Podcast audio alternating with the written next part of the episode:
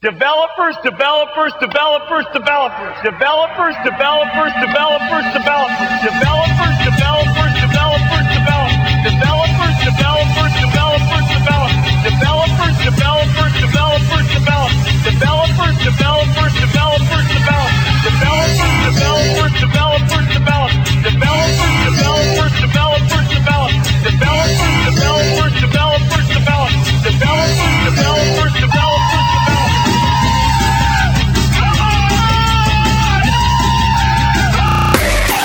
Es el podcast de Nerdcore por Dixo y Prodigy MSN.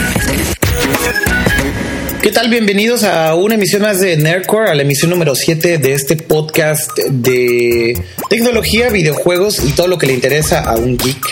Eh, eh, yo soy Oscar Yasser Noriega, o y me encuentro en Tokio, Japón. Son las 4 de la tarde más o menos por acá y en México creo que son las 2 de la mañana y como siempre tengo el placer de estar con Leonardo Lambertini. ¿Cómo estás amigo? ¿Qué tal? ¿Cómo están todos? Aquí contento por esta séptima edición del podcast de Nerdcore. Este, les tenemos muchas cosas preparadas. Eh, es una edición un poco diferente a lo que hemos venido haciendo porque vamos a tratar de no clavarnos tanto en un tema, sino como de dar una visión generalizada de lo que ha sucedido en la semana, eh, pero obviamente reforzando en las notas más importantes. Entre ellas tenemos eh, el, pues el anuncio ya de la retirada definitiva de, Bill Gates de Microsoft. Eh, ¿Qué más luz tenemos? Tenemos varias cosas y sobre todo cosas de tecnología. Vamos a hablar un poco de Nokia y de su nuevo anuncio acerca de comprar eh, Symbian y hacerlo open source como sistema operativo para, para teléfonos celulares, lo cual es una noticia muy interesante. Como bien decías, el tema de Bill Gates y su último día en Microsoft. Eh, vamos a hablar también acerca de noticias de tecnología, noticias de videojuegos, un poquito de los rumores eh, que se están empezando a cocinar acerca del E3 2008. En fin, va a ser un podcast bastante divertido. Vamos a tener también una recomendación musical muy especial. Y pues no se despeguen porque se va a poner bastante bueno. Arrancamos. Pues vamos a entrar de ya con el tema de tecnología, como bien decía Leo, para darle variedad a este podcast. Y pues, ¿por qué no empezamos hablando del retiro de Bill Gates, eh, mi estimado Leo? Eh, el, el, viernes, bien decíamos, el viernes de la semana pasada fue el último día de Bill Gates eh, en, en, Microsoft. Él ha dicho que ahora dedicará el 80% de su tiempo a su fundación y solamente un 20% a Microsoft. Y bueno, esto ha causado una serie de, de pláticas muy interesantes en el web, de conversaciones en blogs muy interesantes, en foros y demás, por todo lo que implica, ¿no? Que, que Bill Gates se vaya. Eh, eh, definitivamente Microsoft es una compañía que eh, ha dejado una huella bueno, no, no quiero hablar como si Microsoft ya no estuviera dejándola, pero, pero ha tenido una trascendencia muy importante en el mundo de la tecnología y sobre todo en el mundo de las computadoras. Pero en gran parte se debe justamente a Bill Gates, ¿no? Eh, se debe a se debe a todo lo que Bill Gates hizo cuando fundó Microsoft, a la visión que siempre tuvo y siempre ha tenido acerca de, de, de las computadoras personales y del uso que las, que las personas le pueden dar. Y pues el viernes que fue su último día, de alguna manera yo creo que representa un cierre en un ciclo muy importante para Microsoft. Me parece que a partir de este momento podremos identificar a Microsoft como una compañía antes de eh, eh, el retiro de Bill Gates y después del retiro de Bill Gates, ¿no? ¿Qué, ¿Qué, opinas de todo esto, amigo? ¿Y por qué no empezamos hablando de, este tema? Pues mira, yo estoy totalmente de acuerdo. Creo que Microsoft está construyendo o ha ido construyendo un legado muy importante. Eh, hay que recordar que pues, básicamente podemos eh, atribuirles a ellos el hecho de que hoy en día existan computadoras personales y de que todos nosotros tengamos computadoras en nuestra casa. O sea, digamos que ellos tuvieron la visión de hacer esa tecnología accesible, hacerla, pues, entre comillas, barata. Obviamente, dentro de las limitaciones de la época se ha ido abaratando más y más. Y esa, esa visión, de verdad, o sea, yo no me quiero imaginar, o sea, qué hubiera pasado si no existiera, no, no existiera Microsoft. O sea, probablemente yo hubiera llegado a otra compañía a llenar ese hueco, pero pues, hubiera sido un retraso de algunos años, tal vez. Claro. Entonces creo que creo que sí hay mucho que deberle en ese en ese aspecto a Gates. Eh, por ahí de hecho había un post muy interesante en, Gizmodo, el cual voy a listear aquí en la en el post que acompaña este podcast, en el cual dicen que hay muchas cosas que debemos de agradecerle a Microsoft y que a veces se nos olvida, porque también obviamente pues, es, es bien sabido que Microsoft a pesar de de toda esta eh, labor impresionante que hacen, pues también se llevan como la peor publicidad, ¿no? Por, por, acciones que ellos tienen, ¿no? Pero sí tienen como una especie como de imagen extraña de, pues de gente, pues no, digamos, es que no quiero, no quiero no quiero atribuírselo a nadie en específico, pero sí, sí, sí, sí, tiene como una especie de link con, con, con este rollo como de oficina, como aburrido, como plano, ¿no? Y a pesar de que ha habido esfuerzos interesantes por parte de Microsoft para, para quitarse esa imagen, definitivamente pues todavía, les queda un camino por delante, sobre todo con marcas competitivas como, pues, como desde Apple obviamente, hasta, pues no sé, compañías que desarrollan eh, software para, no sé, para móviles, ¿no? Todo este tipo de, de medios en los cuales también Microsoft ha buscado mercado, ¿no? Claro. Dentro de las cosas que se mencionan en el post que deberíamos de agradecer a Microsoft, pues la primera es la que les dije, ¿no? O sea, ellos fueron realmente los primeros que tuvieron la visión de poner una computadora en cada casa y más importante que eso, todas esas computadoras que hoy en día existen en el mercado y que siguen siendo mayoría por mucho, es, son computadoras que están bajo una misma plataforma. Y eso podría, podría parecer obvio o podría parecer eh, que, o sea, algo en el cual no tendremos por qué detenernos y desarrollar, pero la verdad es que es muy importante porque eso permite obviamente a los desarrolladores de software poder crear cosas y llegarle a un vasto número de gente, ¿no? Pensando en la plataforma Windows. Y eso definitivamente es, es, es algo, es, es, un breakthrough, es muy importante y esa es una, una de las cosas. La segunda eh, que mencionan en este post es que Microsoft básicamente es responsable por el mouse eh, de, de los dos botones que es un poco en, como la innovación que ha tenido Microsoft en cuanto a la visión inicial que se tenía de las computadoras personales. Hoy en día obviamente se ya, ya ha evolucionado a muchas cosas, ya conocemos obviamente funciones tan nuevas como las que se anunciaron en, en, el, en el pasado evento donde presentaron el nuevo sistema supuesto que va a venir a reemplazar a Vista o, o el nuevo Microsoft este que el nuevo Windows pues que trae funciones multitouch y pues no sé, todos los mouse estos que tienen 100 mil botones para gamers, ¿no? Todo este tipo de cosas pues, obviamente partieron desde un punto, pero regresando un poquito al pasado, eh, la inclusión del mouse de dos botones y tener como esa... Eh, esa fuerza que tuvieron en el mercado definitivamente fue, fue importante, ¿no? Sí, yo creo que del primer punto que, comentas acerca de, la plataforma Windows, definitivamente creo que es el legado más importante que puede dejar Gates en su retiro, ¿no? Porque yo creo que yo creo que justamente ahí cuando cuando mencionas que esto es una plataforma que llega a millones de personas eh, lo damos por hecho evidentemente la gran mayoría de todo el planeta Tierra utiliza Windows, es un, es un mercado completamente dominante, que ha sido muy criticado por un lado, pero como bien dices, también tiene un lado bueno, porque justamente eh, a lo mejor ese lado malo que de pronto algunas compañías encontraron es que era una especie de monopolio en los sistemas operativos y no tenían gran competencia, pero a la vez es muy bueno porque eh, de alguna manera permite una interoperabilidad entre todas las personas, ¿no? Todas las aplicaciones que estamos comúnmente utilizando, pues dentro de lo que cabe tienen ese mismo lenguaje, ¿no? Y, pueden comunicarse entre ellas, pueden eh, funcionar entre ellas, podemos hacer un documento en una computadora y alguien más lo puede abrir en otra más. Y esto, eh, como, como bien decías, a lo mejor lo damos por hecho, pero es, un punto sumamente importante, ¿no? El hecho de que podamos estar de esta manera trabajando, ¿no? Inclusive los que trabajamos con Mac, eh, de alguna manera siempre Mac lo que ha estado tratando de hacer es interconectar su sistema operativo y hacerlo lo más compatible posible por ejemplo, con entornos de red que tienen que ver con, computadoras corriendo Windows o software que abra eh, los formatos de los archivos de Windows, ¿no? Entonces, eh, a ese grado de, importancia llega obviamente Windows y, justamente también hay algo que comentaba súper interesante, es que sí tiene como esta dualidad, porque pareciera ser que no tienen competencia, pero sí que la tienen, ¿no?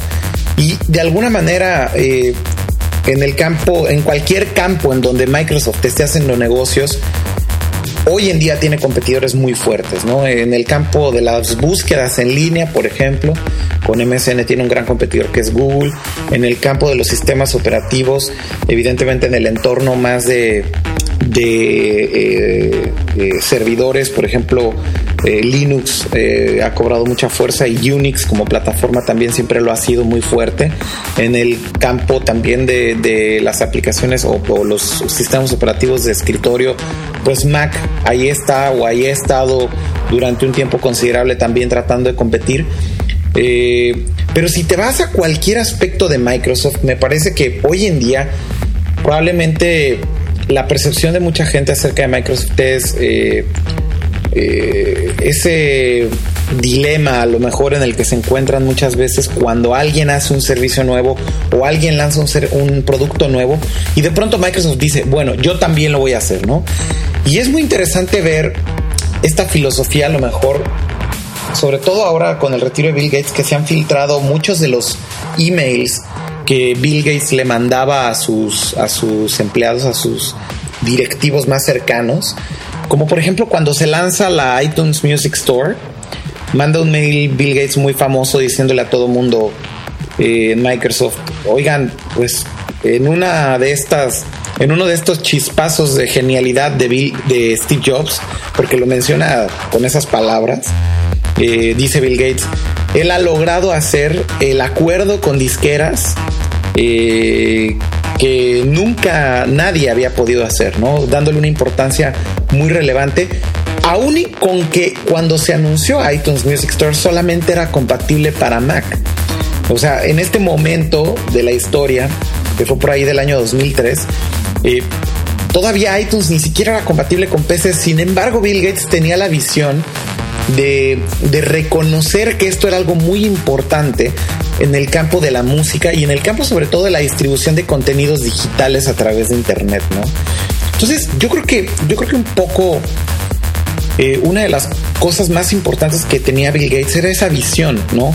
Él hablaba mucho de la interconectividad entre todos los aparatos que tuvieras a tu alrededor hace muchos años, ¿no? Cuando escribió su, su su primer libro, justamente él hablaba muchísimo de, este mundo en donde todo estuviera interconectado, donde todos los aparatos que tú estuvieras utilizando fueran terminales móviles, computadoras en casa o, computadoras inclusive en tu auto, qué sé yo, estuvieran interconectadas entre sí y hablaran un mismo idioma. Y yo creo que eso es algo que le podemos agradecer definitivamente a Bill Gates, ¿no? Esa visión de tratar de buscar un mismo lenguaje entre todas nuestras aplicaciones, en gran parte se lo debemos a él, ¿no?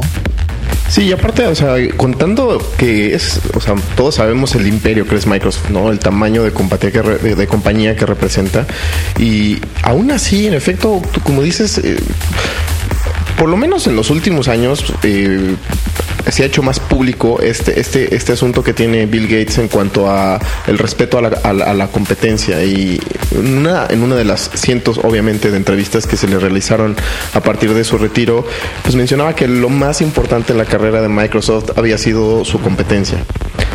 Y pero yo creo que esto también funciona hacia el otro lado, porque también ese éxito y ese monstruo que es hoy en día Microsoft también ha inspirado muchísimos lanzamientos de, de, cosas que hoy en día son muy importantes en el mercado. Una de ellas, en efecto, podría ser el iTunes Store, o sea, igual y no sé, podría ser que toda esta idea surgió a, partir de que pues, Microsoft no tenía nada en ese mercado, en el mercado musical online, y Apple dijo, Aunque seguían hablando de la distribución de contenidos digitales, eh, de alguna manera, ¿no? Sí, claro. Pero pues probablemente hayan dicho, oye, este, este, este mercado ahí está, no, no, lo, no, lo, han, no lo han agarrado, ¿no? Y, o sea, de, alguna manera ha hecho que muchos competidores de, de Microsoft se pongan a pensar un poquito, ¿no? Y eso es, eso es, lo Ah. mencionábamos, lo mencionábamos en el podcast que, que, de- que platicábamos acerca de lo de Yahoo, ¿no? Y decíamos que si, si Yahoo desapareciera o, o se, se- se mezclara con, con Microsoft, eh, que en el momento era todavía tema de discusión, pues decíamos que ese tipo de cosas hace que to- todos, todo se haga como una gran masa de, de gente que está trabajando en lo mismo y ya nadie piensa para acá ni para allá. Entonces definitivamente es importante eh, que exista esta diversidad, ¿no? Y, Gates lo dijo tal cual, tal cual, tal cual en una entrevista que dio, ¿no? Lo más importante en la carrera de Microsoft y en el tiempo que él estuvo ahí había sido eh, la competencia, ¿no? Y Yo creo que ahí, hablando un poquito de ese punto del que dices, es eh, súper importante recalcar esto porque yo creo que bien lo acabas de decir. Me parece que la visión de Gates que se propagaba en todo Microsoft y que buscaban justamente esa innovación, que compraban muchas compañías, por ejemplo, ¿no? Y era parte de la estrategia de Microsoft y lo sigue siendo hoy en día, adquirir compañías o servicios que sean interesantes. Justamente obliga a la competencia a que se pongan las pilas, ¿no? De alguna forma. definitivamente. O sea, eh, eh, en el momento en el que un Microsoft decía, pues vamos a hacer un navegador que venga preinstalado por default en todas las computadoras para que puedas accesar a Internet. Esto fue tal vez una de las cosas más interesantes de Microsoft en su historia y que me parece que es eh, el principal responsable fue Bill Gates. Y justamente esto ha creado una gran competencia, por ejemplo, en el mercado de los navegadores, ¿no? Eh, ha creado que compañías a lo mejor como Firefox hoy en día tengan relevancia y, que, y que se pongan la pila y que, y que se genere esta competencia muy sana por tratar de seguir mejorando.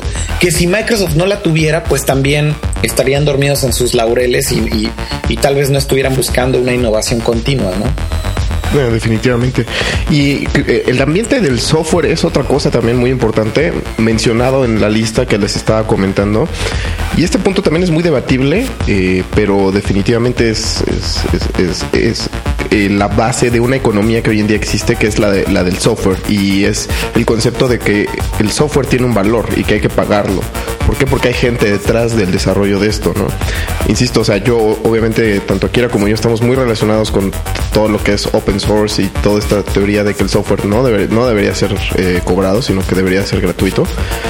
Eh, pero, pero Microsoft popularizó esta idea de que sí se tiene que pagar y que sí tiene un costo y que si es una herramienta para ti va a costar, ¿no? Y eh, bueno o malo habrá habrá muchas muchas opiniones diversas, pero definitivamente es una economía que hoy en día pues, ahí existe, ¿no? No es la más sana, diría yo, porque pues, siempre las compañías de software constantemente están en búsquedas nuevas de poder remunerar sus productos, eh, pero pero definitivamente es una economía que ahí está, es latente y la parte de software de Microsoft, que a final de cuentas Microsoft se considera una empresa de software, es, es, es, es la parte más grande o lo más fuerte que tiene, ¿no? Obviamente aquí hablando de Windows para empezar, ¿no? Obviamente Office. Para empezar con. Windows, claro. Sí, sí. Sí, pero por ejemplo, eh, la manera en cómo lograron popularizar Office y lo mismo, ¿no? Darle ese valor. Creo que, creo que es un punto súper interesante, ¿no? Como, como bien dices, crearon esta economía eh, de- en donde el software tiene que ser pagado, porque justamente eh, eh, hay un gran desarrollo detrás, ¿no? Y desde que empezaron a hacer Windows, creo que tenían esa visión muy, muy clara. Tenías que pagar por una licencia ah, de Windows y creo que creo que eso creó una industria, ¿no? Creó una industria como tal. Desde ahí podemos ver el inicio de lo que hoy conocemos como, como, como en general todo lo que tiene que ver con la industria del software. Y eso es, eh, me parece que otro de las, otra de las grandes eh, eh, hazañas, por llamarlo de alguna manera, que Bill Gates tuvo a su, a su cargo, ¿no? Y bueno, pues esto que decías de la competencia, ni qué decir, ¿no? Me parece que Microsoft ha logrado ser un, un muy buen competidor también en muchos, en muchos eh, de sus mercados en donde están atacando. Por ejemplo, en el tema de los videojuegos también. Cuando Microsoft decidió entrar al mercado de los videojuegos con Xbox, yo recuerdo que una de las primeras cosas que todo el mundo decía es, ¿qué está haciendo Microsoft haciendo una consola de videojuegos? ¿No? Era como la primera reacción. Y me parece que, que en ese entonces, bueno, la persona que inició todo este proyecto dentro de Microsoft se llamaba uh, Shamus Buckley. y él me parece que logró influenciar mucho a Bill Gates, pero sobre todo también Bill Gates compartía la visión de, de Shamus en el sentido en el que tenían que crear como Microsoft, tenían que crear como compañía una plataforma o un hardware que fuera el centro de entretenimiento para casa que todo el mundo estaba esperando, ¿no? Una especie de entretenimiento, de hub de entretenimiento en donde se concentrara todos tus contenidos, eh, películas, audio, stream, internet, eh, videojuegos, fotos, etcétera, y que pudieras accesarlos desde una sola plataforma. Y, y en gran parte me parece que esto es la filosofía que está detrás de Xbox, ¿no? La, la interconectividad también, el que puedas, eh, por ejemplo, hoy en día con el Xbox 360 tener una comunidad tan, tan buena como Xbox Live, un servicio tan bueno como Xbox, Live, son temas en donde Microsoft tenía mucho conocimiento y, sí tenían mucha innovación. Eh, mucha gente dice, eh, ¿por qué, por ejemplo, PlayStation o, Nintendo no pueden lograr hacer un servicio en línea tan bueno como Microsoft? Y no es una obra de la casualidad, es un tema que Microsoft lleva haciendo mucho tiempo. ¿Por qué? Porque tenían, inclusive antes del Xbox, una gran experiencia en el juego en línea, en los juegos de PC que ellos desarrollaban. Eh, antes del Xbox, y antes de que Bill Gates tuviera esta visión de que necesitaban un hardware que fuera el centro de entretenimiento para tu casa y que se convirtió en el Xbox finalmente, ellos ya tenían una gran experiencia adquirida con el PC Gaming. Y todos los juegos que desarrollaban para, para PC tenían una gran, gran, gran tecnología detrás, por ejemplo, para hacer conversación por voz. Eh, y esto estamos hablando de hace muchos años pero evidentemente esa experiencia que ya tenían, esa, ese conocimiento que ya tenían, se transmitió hasta Xbox Live y por esta razón me parece que sigue siendo el mejor servicio para, para jugar en línea, ¿no? Pero de nuevo, no es una obra de la casualidad, me parece que era en gran parte esa visión y esa, y, ese, y esa hambre que mostraba siempre Microsoft por tratar de hacer cosas nuevas o de una manera diferente. Y eso finalmente se mantiene en el, DNA, de la compañía, ¿no? Y se va heredando a los productos de siguiente generación. Y de nuevo, yo creo que ahí Bill Gates tuvo un rol sumamente importante, que por ejemplo, de nuevo, en el campo de los videojuegos también tenemos una gran embarrada de esa herencia que nos deja, ¿no? Y definitivamente en los, en los últimos eh, meses, muchos meses, pues básicamente Steve Ballmer se ha encargado como de la parte operativa de la compañía no al, no al 100%, pero ya ha sido como, ha estado muy de la mano eh, con Gates. Y yo creo que, como dices, toda esta, toda esta visión se va heredando. Y en base a la discusión que existe en Internet de qué va a pasar con Microsoft o de qué manera se puede mejorar la compañía y todo, pues eso ya lo iremos viendo.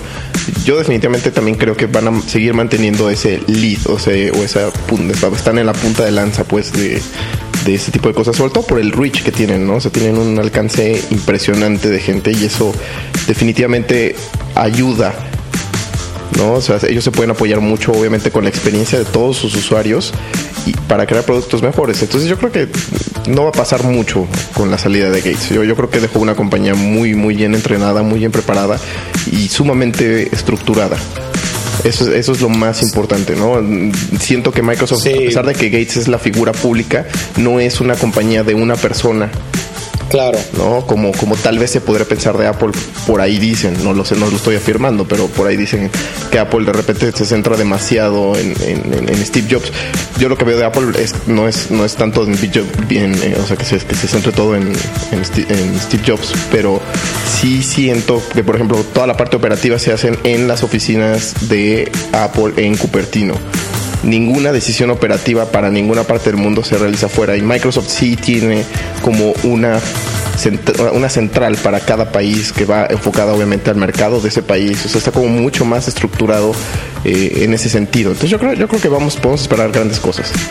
Sí, a nivel de organización tienes toda la razón. Lo que ha logrado Microsoft es impresionante en todo el mundo.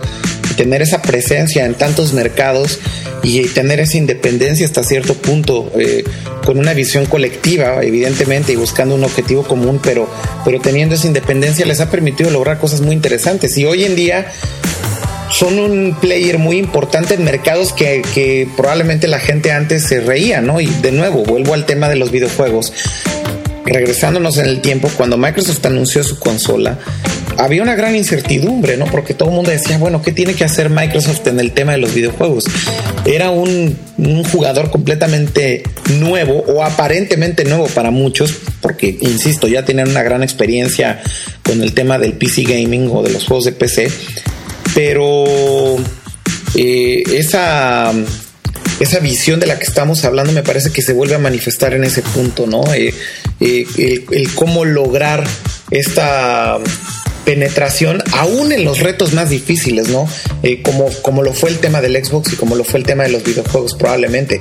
A pesar de toda la incertidumbre, hoy por hoy Xbox es una plataforma sumamente aceptada, sumamente popular y un negocio muy interesante para Microsoft, ¿no? Entonces, yo creo que en ese sentido también Microsoft siempre se caracterizó ah, cuando, cuando Gates estuvo a, cargo por ser una compañía muy constante y que nunca se rendía, ¿no? Eh, eh, aunque tuvieran, tal vez estuvieran pasando por el peor de los momentos o cuando tuvieron los, los momentos cruciales con demandas multimillonarias por el tema de, de las prácticas monopólicas, etcétera, etcétera, pues Microsoft nunca bajó las manos, ¿no? Y me parece que esto es algo que, como bien dice, se transmitió en ese DNA de, a lo mejor de Bill Gates, de Balmer y de las piezas claves, claves de la compañía, transmitieron toda esa visión de la compañía y hoy en día creo que atraviesan por un gran momento, ¿no? Me parece que Microsoft está entrando probablemente de nuevo en una etapa en donde creo que vamos a ver innovaciones interesantes de Microsoft, ¿no? Creo que ya eh, se han dado cuenta que evidentemente la competencia está muy fuerte en todos los sentidos y en todos los mercados en donde ellos están. Y esto me parece que los está obligando a que, a que sean más innovadores, a que sean más rápidos, a que sean... Eh, a que piensen cosas de cero, ¿no? Eh, hay productos sumamente interesantes como por ejemplo Surface, que por ahí uno es muy curioso, pero uno de mis mejores amigos eh, que antes vivía en México y ahora vive en Seattle y de hecho trabaja para Microsoft. Él es gerente de producto en Surface y me decía que Surface en particular era un hobby de Bill Gates. De alguna manera me, contaba mi amigo que, Bill Gates personalmente supervisaba Surface porque eh, era como algo sumamente innovador y Bill Gates quería aprovechar gran parte de sus últimos días en, en Microsoft aportando ideas para este proyecto tan innovador como puede ser Surface Computing, ¿no? Entonces, pues creo que para como tratar de concluir un poco esa visión de Gates creo que quedará ahí, creo que el punto que dices es muy interesante en donde me parece que la salida de Gates es muy importante y es trascendente para la compañía y para toda la industria de la tecnología en general, pero creo que coincido en el punto en el que tú dices, en, el que deja una compañía muy bien parada, con gente muy capaz y con una visión global sumamente interesante. Me parece que vamos a ver Microsoft para rato, evidentemente, eh, pero sobre todo vamos a, presenciar, me parece que a lo mejor una mutación o un cambio muy interesante de esta gran compañía. Muy bien, pues pasemos al siguiente tema. Bueno, pues hace unos días eh, se anunció por ahí eh, las intenciones por parte de Nokia de comprar eh, la plataforma de Symbian. si no están relacionados con el tema, una de las, de las series más populares de Nokia utiliza esta plataforma Symbian la cual pues, poquito a poquito ha ido ganando mucho mercado en la parte obviamente de, de móviles y las intenciones de compra son interesantes, sobre todo porque dicen que en el momento en el que se realice esta compra, quieren hacerlo open source. ¿Eso qué significa? Que cualquier persona eh, que sea obviamente desarrollador de software va a poder eh, crear aplicaciones para esta plataforma. Muy similar a, a lo que ya platicamos de, del iPhone y obviamente esto a mí me suena un poco como el contraataque o la respuesta o, todo este todo este rollo que está haciendo Apple, ¿no? Sí, definitivamente. yo creo que ahí se, vuelve un, jugador muy muy muy importante y muy fuerte para la para la para, digamos en el, en el mercado de móviles. Se viene muy fuerte, ¿no? Se viene una batalla intensa pero interesante. Sí, definitivamente. Creo que lo que acabas de decir es muy acertado. Eh, yo creo que tiene mucho que ver con lo que ha sucedido con el iPhone. El iPhone para nada es el ganador y está muy lejos de serlo. Hoy en día no tiene ni el 1% del mercado eh, de móviles en todo el mundo. Nokia sigue siendo por mucho la compañía más grande de móviles en el planeta Tierra y y evidentemente la guerra ahora está en el software, ¿no? La guerra ahora está en las plataformas. Se han dado cuenta de la estrategia de Apple y de hacia dónde va todo esto. Se han dado cuenta de la estrategia de Google con Android, que es su, apuesta como sistema operativo o plataforma para, para teléfonos móviles. Y Nokia no se podía quedar de brazos cruzados, ¿no? Me parece que esto era algo muy natural. Bueno, Nokia ya tenía el 48% de Symbian en el pasado y ahora que han anunciado la intención de compra por el total de la compañía, eh, que equivale más o menos a 400 millones de dólares eh, por ya el total de la compañía, pues mucha gente lo que pensaría es que utilizarían esta plataforma para sus propios fines y mantenerla cerrada para teléfonos Nokia a lo mejor, pero la gran sorpresa es que anuncian la intención de compra de Symbian, pero a la vez anuncian que tan pronto se ha adquirido Symbian por parte de Nokia, liberarán el, sistema operativo como open source, lo cual son grandes noticias para Nokia. Creo que son grandes noticias para todos los usuarios de telefonía móvil porque esto creará una competencia sumamente sana en el mercado de los celulares, ¿no? Eh, si bien Apple le está apostando a tener una plataforma abierta mediante la cual puedes desarrollar aplicaciones para el iPhone prácticamente de manera gratuita porque el kit de desarrollo lo bajas gratis, pues Nokia con este movimiento lo que está diciendo es, pues yo también voy a tener eh, participación total en una plataforma que sea completamente abierta y que cualquier persona pueda desarrollar sus aplicaciones para, para ella, ¿no? Eh, como bien decimos, creemos que esta es una respuesta sobre todo a lo que sucedió con Google y Android, que también es una plataforma open source y que tiene ya muchos jugadores detrás apoyando este nuevo sistema eh, operativo que por cierto se ha confirmado que se va a retrasar probablemente para el último cuarto de este año o para principios del que viene. Eh, pues Nokia me parece que con esto asegura un lugar muy importante en el tema de los sistemas operativos para celulares. Y esto yo creo que estamos viendo, estamos empezando a ver la punta del iceberg de dónde va a estar la guerra realmente en los móviles. ¿no? La guerra de los móviles o de los celulares creo yo que evidentemente tiene mucho que ver con la tecnología que tengas en tu terminal o la interfaz con la que utilices tu terminal pero gran parte de la guerra se va a ganar con la plataforma. Y, en este sentido, eh, en el momento en el que Nokia compre Symbian y se vuelva un sistema operativo open source, creo que vamos a ver un escenario muy interesante para todos los usuarios de telefonía. ¿Por qué? Porque vamos a ver un sinfín de aplicaciones para nuestros celulares, ¿no? Lo cual es, por donde lo veamos, sumamente atractivo, ¿no? Lo que queremos es cada vez más eh, tener aplicaciones de diversos usos o diversos fines en nuestros celulares, cargar con la menor cantidad de, aparatos posibles y concentrar la mayor cantidad de funciones en una sola terminal, ¿no?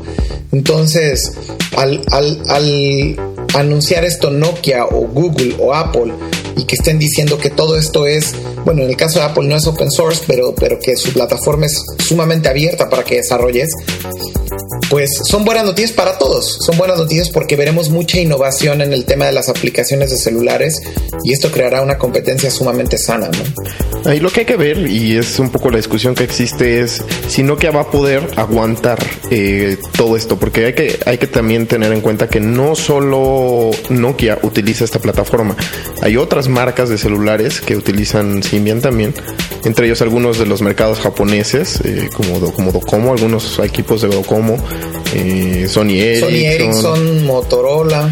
Entonces hay, hay que ver también que hay, a diferencia de Apple, que la terminal es una, a final de cuentas, eh, aquí las terminales son miles, ¿no? Entonces, eh, también... Millones, ¿no? Bueno, en número millones, pero en diversidad son miles, ¿no? O sea, son distintos modelos con diferentes capacidades y hay que ver cómo le van a atinar a ese rollo, o sea, cómo se va a hacer la distribución de estas aplicaciones, sobre qué modelo se va a centrar, qué tantos recursos del teléfono puedan utilizar. O sea, esa es, esa es la parte que hay que ver cómo, cómo, cómo la resuelve Nokia y si realmente la puede sustentar pero definitivamente no se podían quedar atrás en, esta parte, ¿no? Yo creo que eso, eso ese es el punto más, más importante aquí, sobre todo, sobre todo eh, con lo que se piensa para, para la plataforma de Google, para Android. Entonces, para Android. Bueno, y algo, algo hay, que, hay, que, tener en cuenta eso. Algo sumamente interesante, Leo, y es para poner las cosas en contexto. El iPhone solamente ha vendido 6 millones de teléfonos en todo el mundo. Y sin embargo, Nokia, al momento de anunciar esta intención de compra y de, y de hacer Symbian una plataforma abierta, confirman que hay más de 200 millones de teléfonos celulares en el mundo corriendo Symbian. Entonces, imagínate, o sea, básicamente con este anuncio lo que están diciendo es, Symbian se vuelve open source, eh, puedes desarrollar aplicaciones de cualquier tipo, pero hay ya 200 millones de terminales que pueden correr tus aplicaciones. Entonces, imagínate lo interesante que es esto para un desarrollador, pero también para poner las cosas en contexto y compararlas, lo pequeño que es todavía el iPhone en comparación de esto, ¿no? Sí, definitivamente. Y por ahí había, incluso declaraciones eh, por algunos CEOs que decían que, ok, el iPhone tiene mucho hype y tiene mucha atención de los medios, pero hay que ver realmente eh, ahorita con, esta apertura y este lanzamiento mundial qué tan buen jugador es. O sea, aún no hemos visto eh, el potencial del iPhone en el mercado. tenemos un breve ejemplo con lo que hemos visto hasta ahora, pero no es para nada todavía considerable como, como lo podría ser algo como, como lo que tú mencionas, ¿no? Como Nokia en este momento. Entonces, eh, sí, simplemente ahí poniendo los números uno con otro, la verdad es que es una plataforma mucho más establecida ya, que tiene el apoyo de muchísimas compañías. Por ahí también está HTC, está el G, eh, está Sprint, está T-Mobile, Samsung. Eh, por ejemplo, todo esto es, perdón, todo esto es con, con Android, ¿no? Entonces, al ver cómo estas alianzas se están haciendo, o sea, por un lado Google jalando a estas compañías, son las que acabo de mencionar, HTC, LG, Motorola, Samsung, eh, que están apoyando Android. Por otro lado, eh, Symbian, que ahora será de Nokia, pero será una plataforma abierta que tiene el apoyo de Sony Ericsson, Motorola, Docomo, eh, que, que, es el carrier más grande de telefonía en Japón.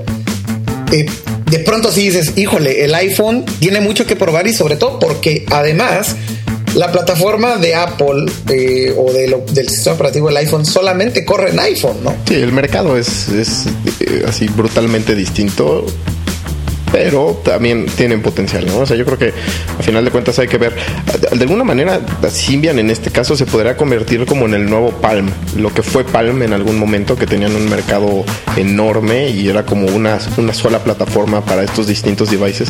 Yo creo que es, un poco como lo que viene a sustituir eh, lo que Palm quiso ser y como que de alguna manera no logró atinarle muy bien. Coincido este, completamente. Hay que ver, hay que ver. Pero definitivamente yo creo que es un, breakthrough. O sea, este, la, decisión de hacerlo open source definitivamente cambia la perspectiva eh, que tenemos, bueno, que yo por lo menos tenía de Nokia y, y, sobre la tendencia que viene para plataformas móviles. Sí, esto será muy interesante y le estaremos dando el seguimiento muy detenido de ver todo lo que pasa con la adquisición de Siemens por parte de Nokia, el momento en el que lo vuelvan open source. Creo que será muy interesante eh, darle seguimiento a esta noticia. Y bueno, pues para hacer una pequeña pausa, amigo, ¿por qué no presentamos una canción? ¿Qué te parece? Sí, sí, tu canción de esta semana. Muy bien. Eh, pues vamos a escuchar una canción de un grupo que se llama Genki Rockets. Eh, es un grupo que originalmente apareció dentro del juego Lumines, Lumines 2. Eh, eh, es producido este juego por Q Entertainment y el juego es producido por el famoso creador de videojuegos Tetsuya Mizuguchi. Él comentó en algún momento que tenían un problema muy grave para el juego, para, para Lumines 2, y es que no tenían licencias de canciones suficientes, de canciones conocidas para poner en el juego. Entonces dijeron, bueno, pues para qué buscamos tantas licencias por fuera si podemos hacer nuestras propias canciones, ¿no? Entonces, él mismo, eh, Tetsuya Mizuguchi, junto con otro productor, crearon este proyecto llamado Genki Rockets. Fue tal éxito dentro del juego con la primera canción que se llamaba Heavenly Star que hoy en día están preparando un álbum completo. Este es eh, un nuevo sencillo que se llama Starline. Eh, pero prepárense porque viene el disco completo de los Genki Rockets que brincaron del mundo de los videojuegos al mundo de la música. Disfruten de la canción.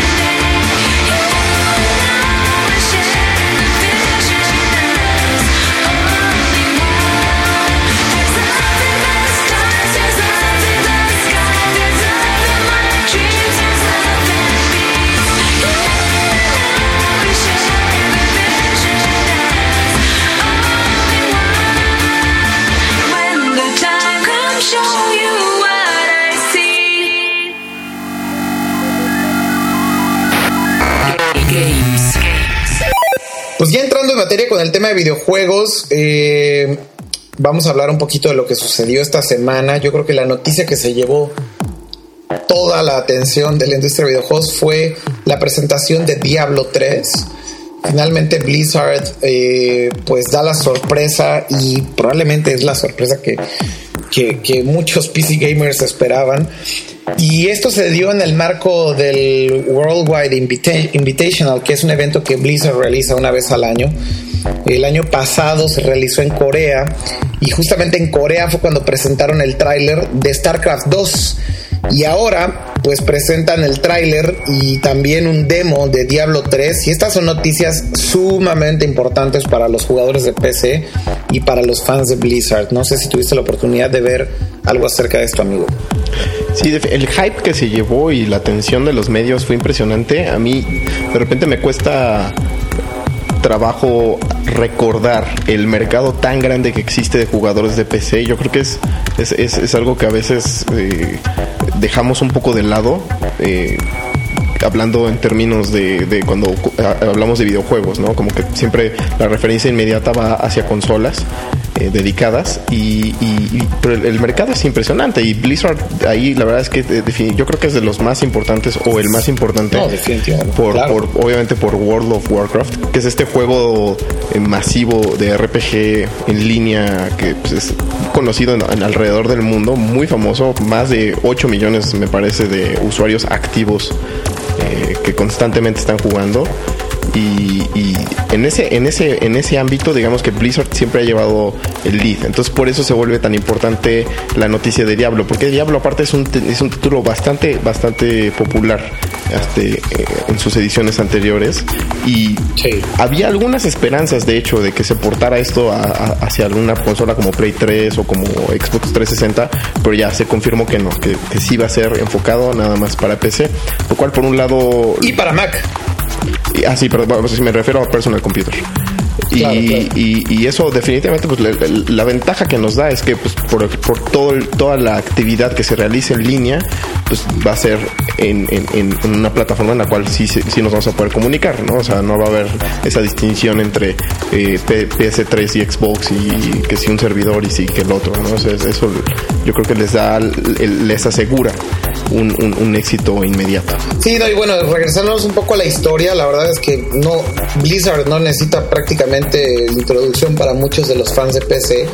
Si nos vamos al pasado, eh, la importancia y la relevancia que tuvo Diablo 1 y Diablo 2 hace muchos años, lo mismo que StarCraft, justamente cuando crearon este servicio llamado BattleNet, que es el servicio en línea de, de Blizzard, me parece que fue un momento clave para, para los juegos de PC, ¿no? Eh, sobre todo porque con Battle.net lo que podías hacer es que tenías una sola identidad de alguna manera dentro de este servicio y podías utilizar todos tus juegos dentro de él, ¿no? Entonces, eh, por un lado la calidad del servicio era muy buena, la infraestructura y la plataforma como la desarrollaron era muy buena, la experiencia de juego en línea eh, que tenías con un StarCraft o con un Diablo era genial. Y yo creo que eso fue justamente lo que logró crear ese hype y ese nivel de éxito que tuvieron con estas dos franquicias, ¿no? Con Diablo y con, y con StarCraft.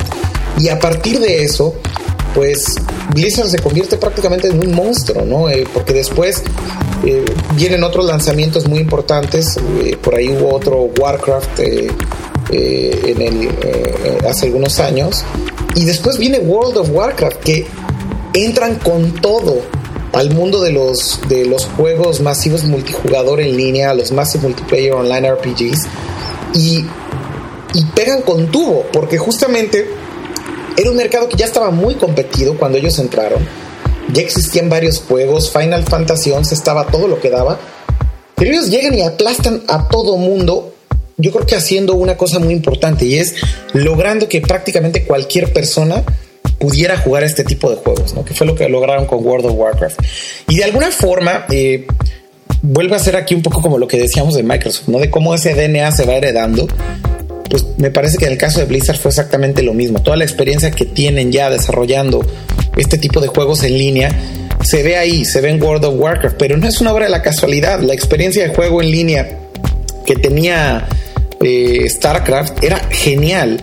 La experiencia de juego que tenía Diablo también era genial, ¿no? Era sumamente entretenido jugarlo tú solo, pero era abismalmente mejor cuando jugabas en línea, ¿no? Tener este tipo de retas dentro de Battle.net era, era una cosa verdaderamente revolucionaria, ¿no? Yo creo, que, yo creo que Blizzard ahí, again, y como dices, la comparación con Microsoft es buena porque definitivamente tienen esa punta de lanza eh, en cuanto a el, el juego en línea para, para computadoras personales. Y, y yo estoy totalmente de acuerdo contigo. Es acerca de, de la calidad del servicio.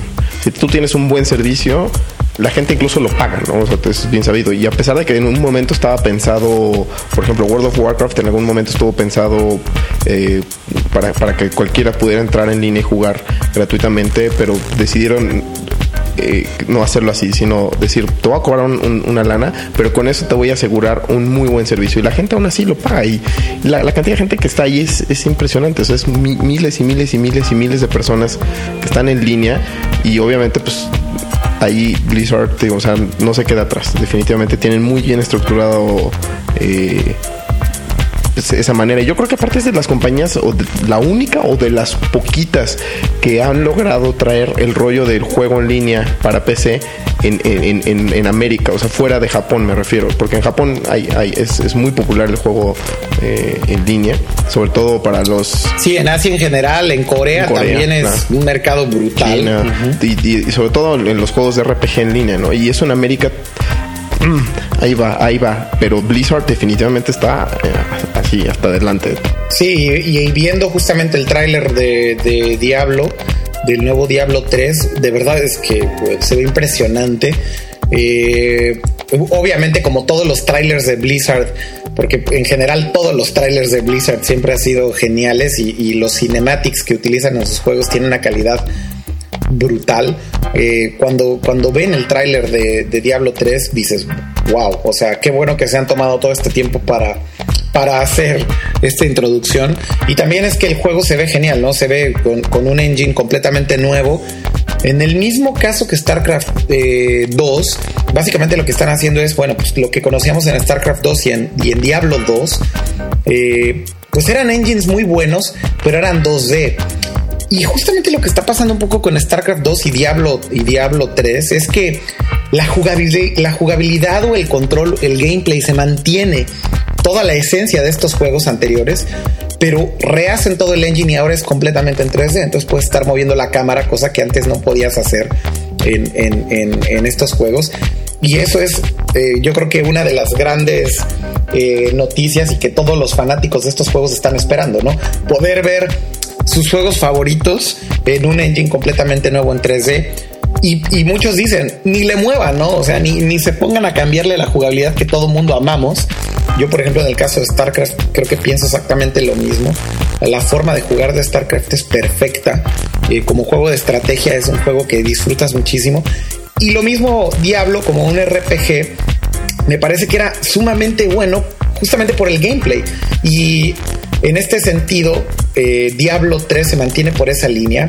Eh, van, van sobre el mismo tipo de juego, van sobre la misma tipo de el mismo tipo de jugabilidad, pero insisto, con un engine completamente renovado y de verdad las gráficas se ven impresionantes. Dejen que vean el tráiler y, que, vean también algunas de las escenas de, que se presentaron en este evento en Francia y, simplemente es wow, se ve impresionante. Y pasando por ahí a otras noticias de videojuegos, también por ahí se presentaron nuevas fotografías y algunos detalles de cómo se va a jugar Gears of War 2 en línea. Pero sobre todo viendo las fotos, la verdad es que estoy muy impresionado con lo que han presentado.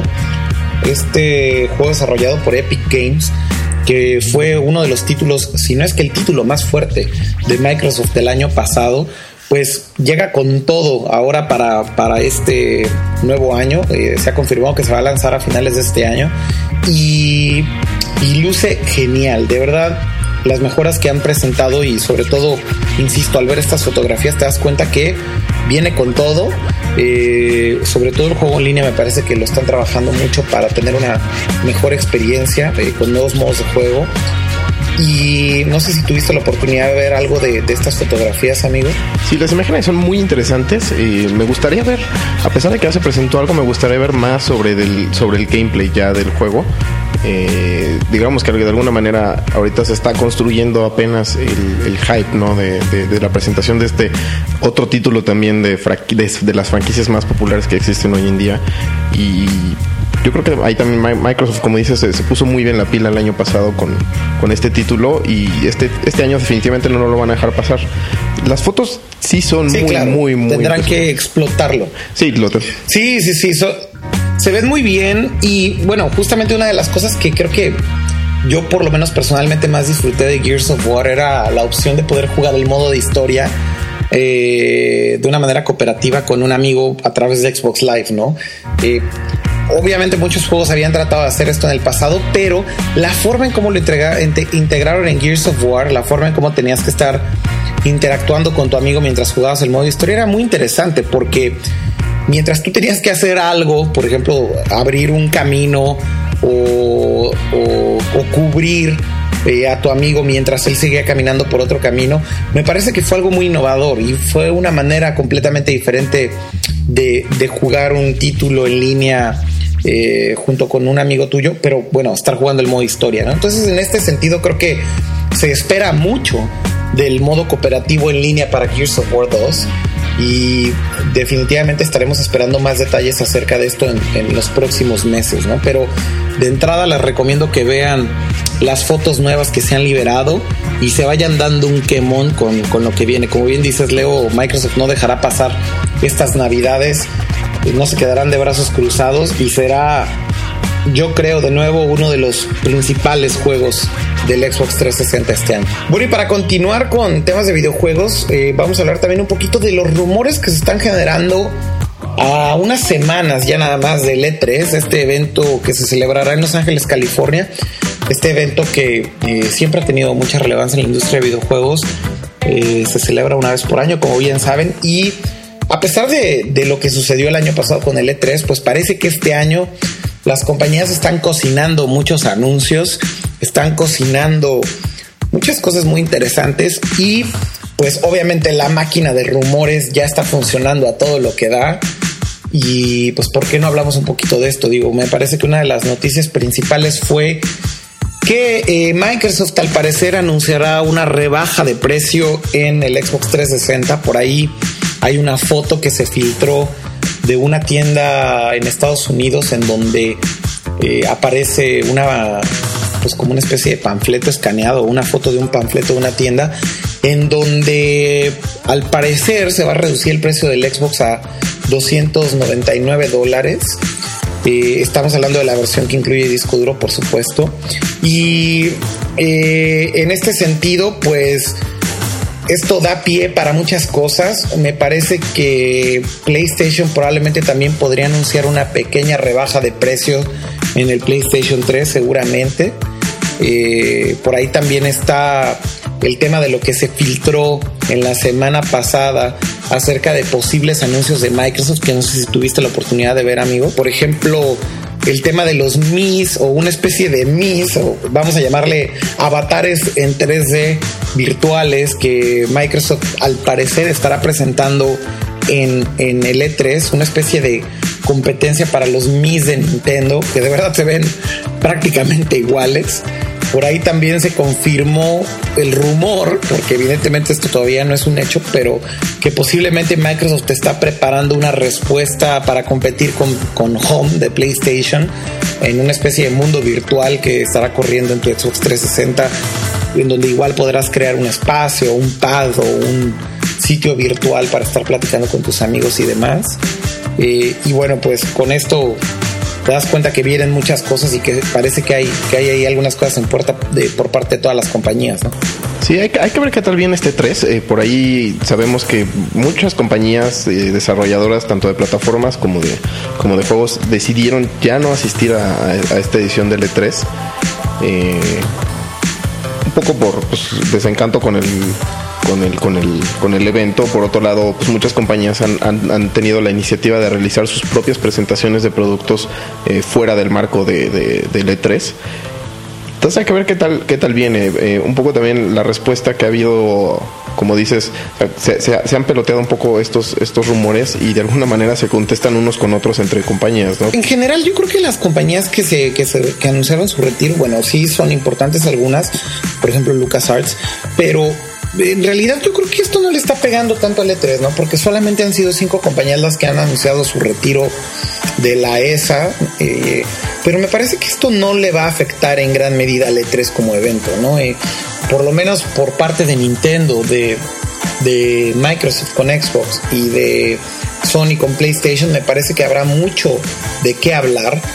No estoy estoy más bien, estoy completamente convencido de que Nintendo dará mucho que hablar en el evento presentando juegos completamente nuevos. Hay un rumor muy fuerte de que Nintendo presentará un par de títulos nuevos 100% enfocados para hardcore gamer, lo que quiera que eso signifique y lo cual significa para mí que revivirán alguna de sus franquicias más importantes ahí en el evento. Eh, pues todo lo que estamos comentando de Microsoft con el tema de los avatares virtuales, con el tema de una posible competencia para PlayStation Home. Vaya, parece que hay buenos anuncios, ¿no? O sea, me parece que, que, que si vemos ya la foto completa, parece que será un E3 muy interesante, a pesar de las noticias de las compañías que han dejado la ESA, ¿no? Así que, pues por lo pronto yo creo que estos son algunos de los más importantes. Eh, por ahí también se hablaba de... Parece que Microsoft está preparando un nuevo juego que será competencia directa de SingStar. Será alguna especie de karaoke, eh, supongo.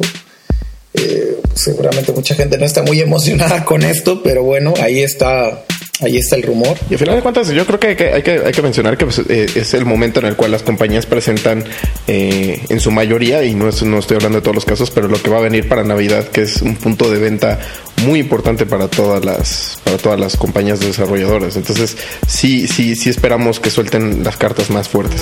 Sí, definitivamente, ¿no? Ese es, ese es siempre un poco el punto, tratar de presentar lo que viene para finales de año.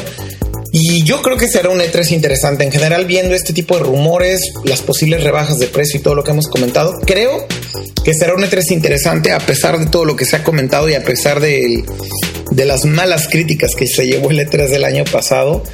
Yo creo que sin lugar a dudas las compañías presentarán algo interesante en el marco del E3. Así que ya les estaremos informando más acerca de esto.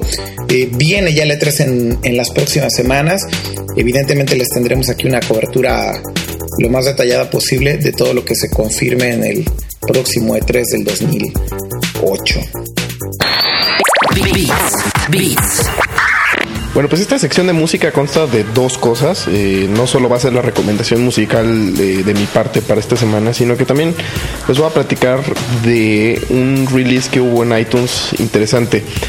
Yo tengo un poco de reservas en cuanto a todo esto porque les voy a platicar un poco el marco de la historia, es muy rápido.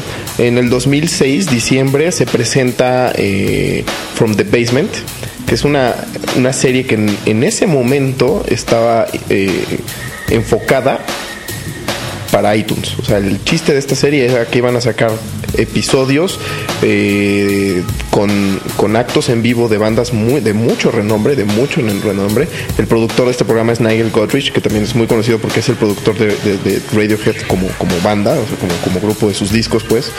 Y poquitito después, bueno, hacen una primera emisión de, este, de, este, de, este, de este programa. Eh, sí la sacan en iTunes. Había un performance de Tom York de Radiohead. Había otro performance de Kieran Hebden, que también es conocido como Fortet, con Steve Wright, que es un baterista clásico, bueno, no clásico, pero muy, muy, muy, muy eh, importante dentro de la escena eh, de jazz.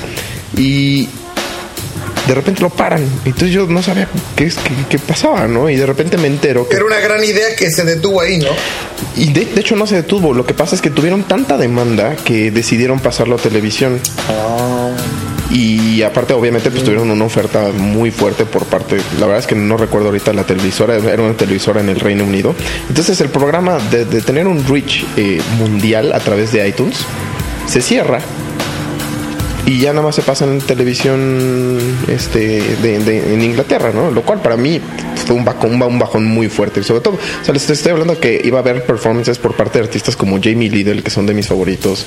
eh, o, sea, gente muy, muy, muy pesada dentro de la escena alternativa, por llamarle de, algún, de alguna manera, eh, musical en el Reino Unido. Entonces, fue, eso fue como un bajón. Y ahorita tenemos esta sorpresa de que eh, Radiohead en conjunto con, con, con Nigel Godrich y From the Basement deciden sacar una edición en vivo completa del disco In Rainbows lo cual es muy interesante. La producción del programa es muy particular, está grabada en el estudio de Nigel Godrich.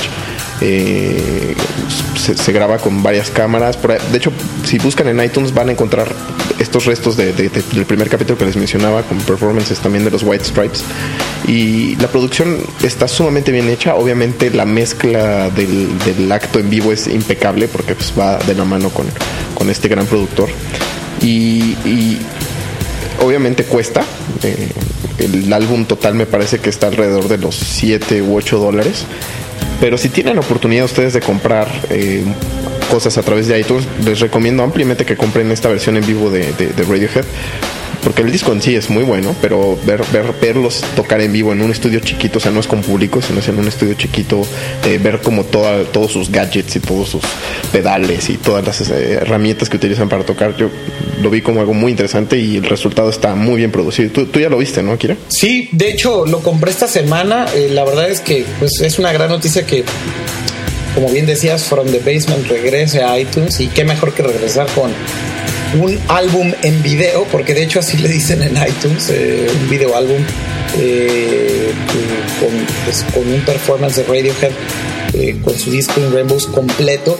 La verdad es que es una sesión como sumamente íntima, con un mood o una atmósfera que, que me parece sumamente interesante, bajo la misma línea de la que estabas hablando de From the Basement.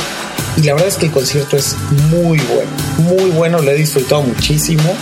Eh, tiene muchos detalles sumamente interesantes, pero como bien decía, si tienen la oportunidad de, comprarlo en la iTunes Music Store, háganlo. Eh, hay muchas maneras de comprar eh, música de iTunes. Yo la que más les recomiendo es que compren una tarjeta prepagada de iTunes, se registren y listo. Eh, hay maneras de comprar inclusive estas tarjetas prepagadas por medio de eBay en Estados Unidos. Y es gente que se dedica a esto y básicamente lo que hacen es que no te mandan la tarjeta físicamente por correo, sino que pagas la tarjeta en línea con una tarjeta de crédito en México eh, y ellos raspan el código que viene en la parte de atrás de la tarjeta y te mandan el código. Entonces, básicamente puedes tener crédito en iTunes prácticamente de manera inmediata. Bastante sencillo hacerlo, es muy confiable.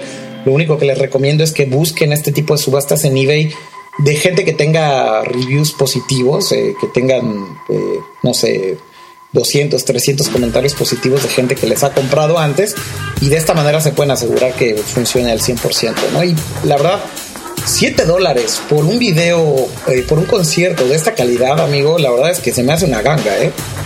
Sí, la verdad sí, y, y- es- eh, no trae DRM, lo cual es también, también importante eh, aclararlo, ¿no?